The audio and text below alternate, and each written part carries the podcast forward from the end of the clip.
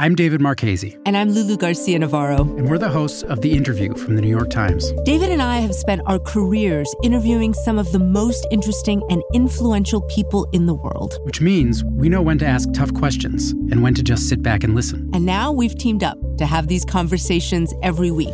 We'll try to reveal something about the people shaping our world. And we'll get some great stories from them, too. It's The Interview from the New York Times. Listen wherever you get your podcasts. From the New York Times, I'm Michael Barbaro. Here's what you need to know today.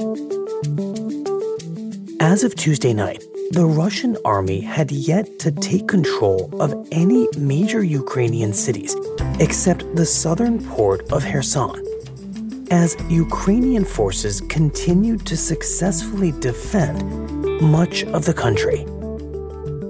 And on Tuesday, the first trial of a participant in the January 6th attack on the U.S. Capitol ended with guilty verdicts on all counts in a major victory for federal prosecutors.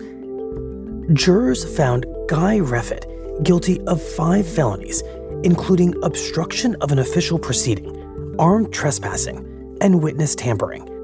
The trial featured testimony against Reffitt from his own children who said he threatened to kill them if they turned him in to police. Nevertheless, his son met with an FBI agent that same day and reported his father's role in the attack.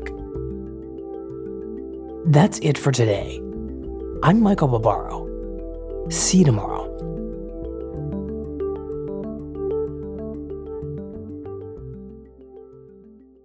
This podcast is supported by the Freedom from Religion Foundation. I'm Ron Reagan, an unabashed atheist, and I'm alarmed by the intrusions of religion into our secular government. That's why I'm asking you to join the Freedom from Religion Foundation, the nation's largest and most effective organization of atheists and agnostics working to keep state and church separate. Phone 1 800 335 4021, 1 800 335 4021, or visit the Freedom from Religion Foundation at ffrf.org. Ron Reagan, lifelong atheist, not afraid of burning in hell.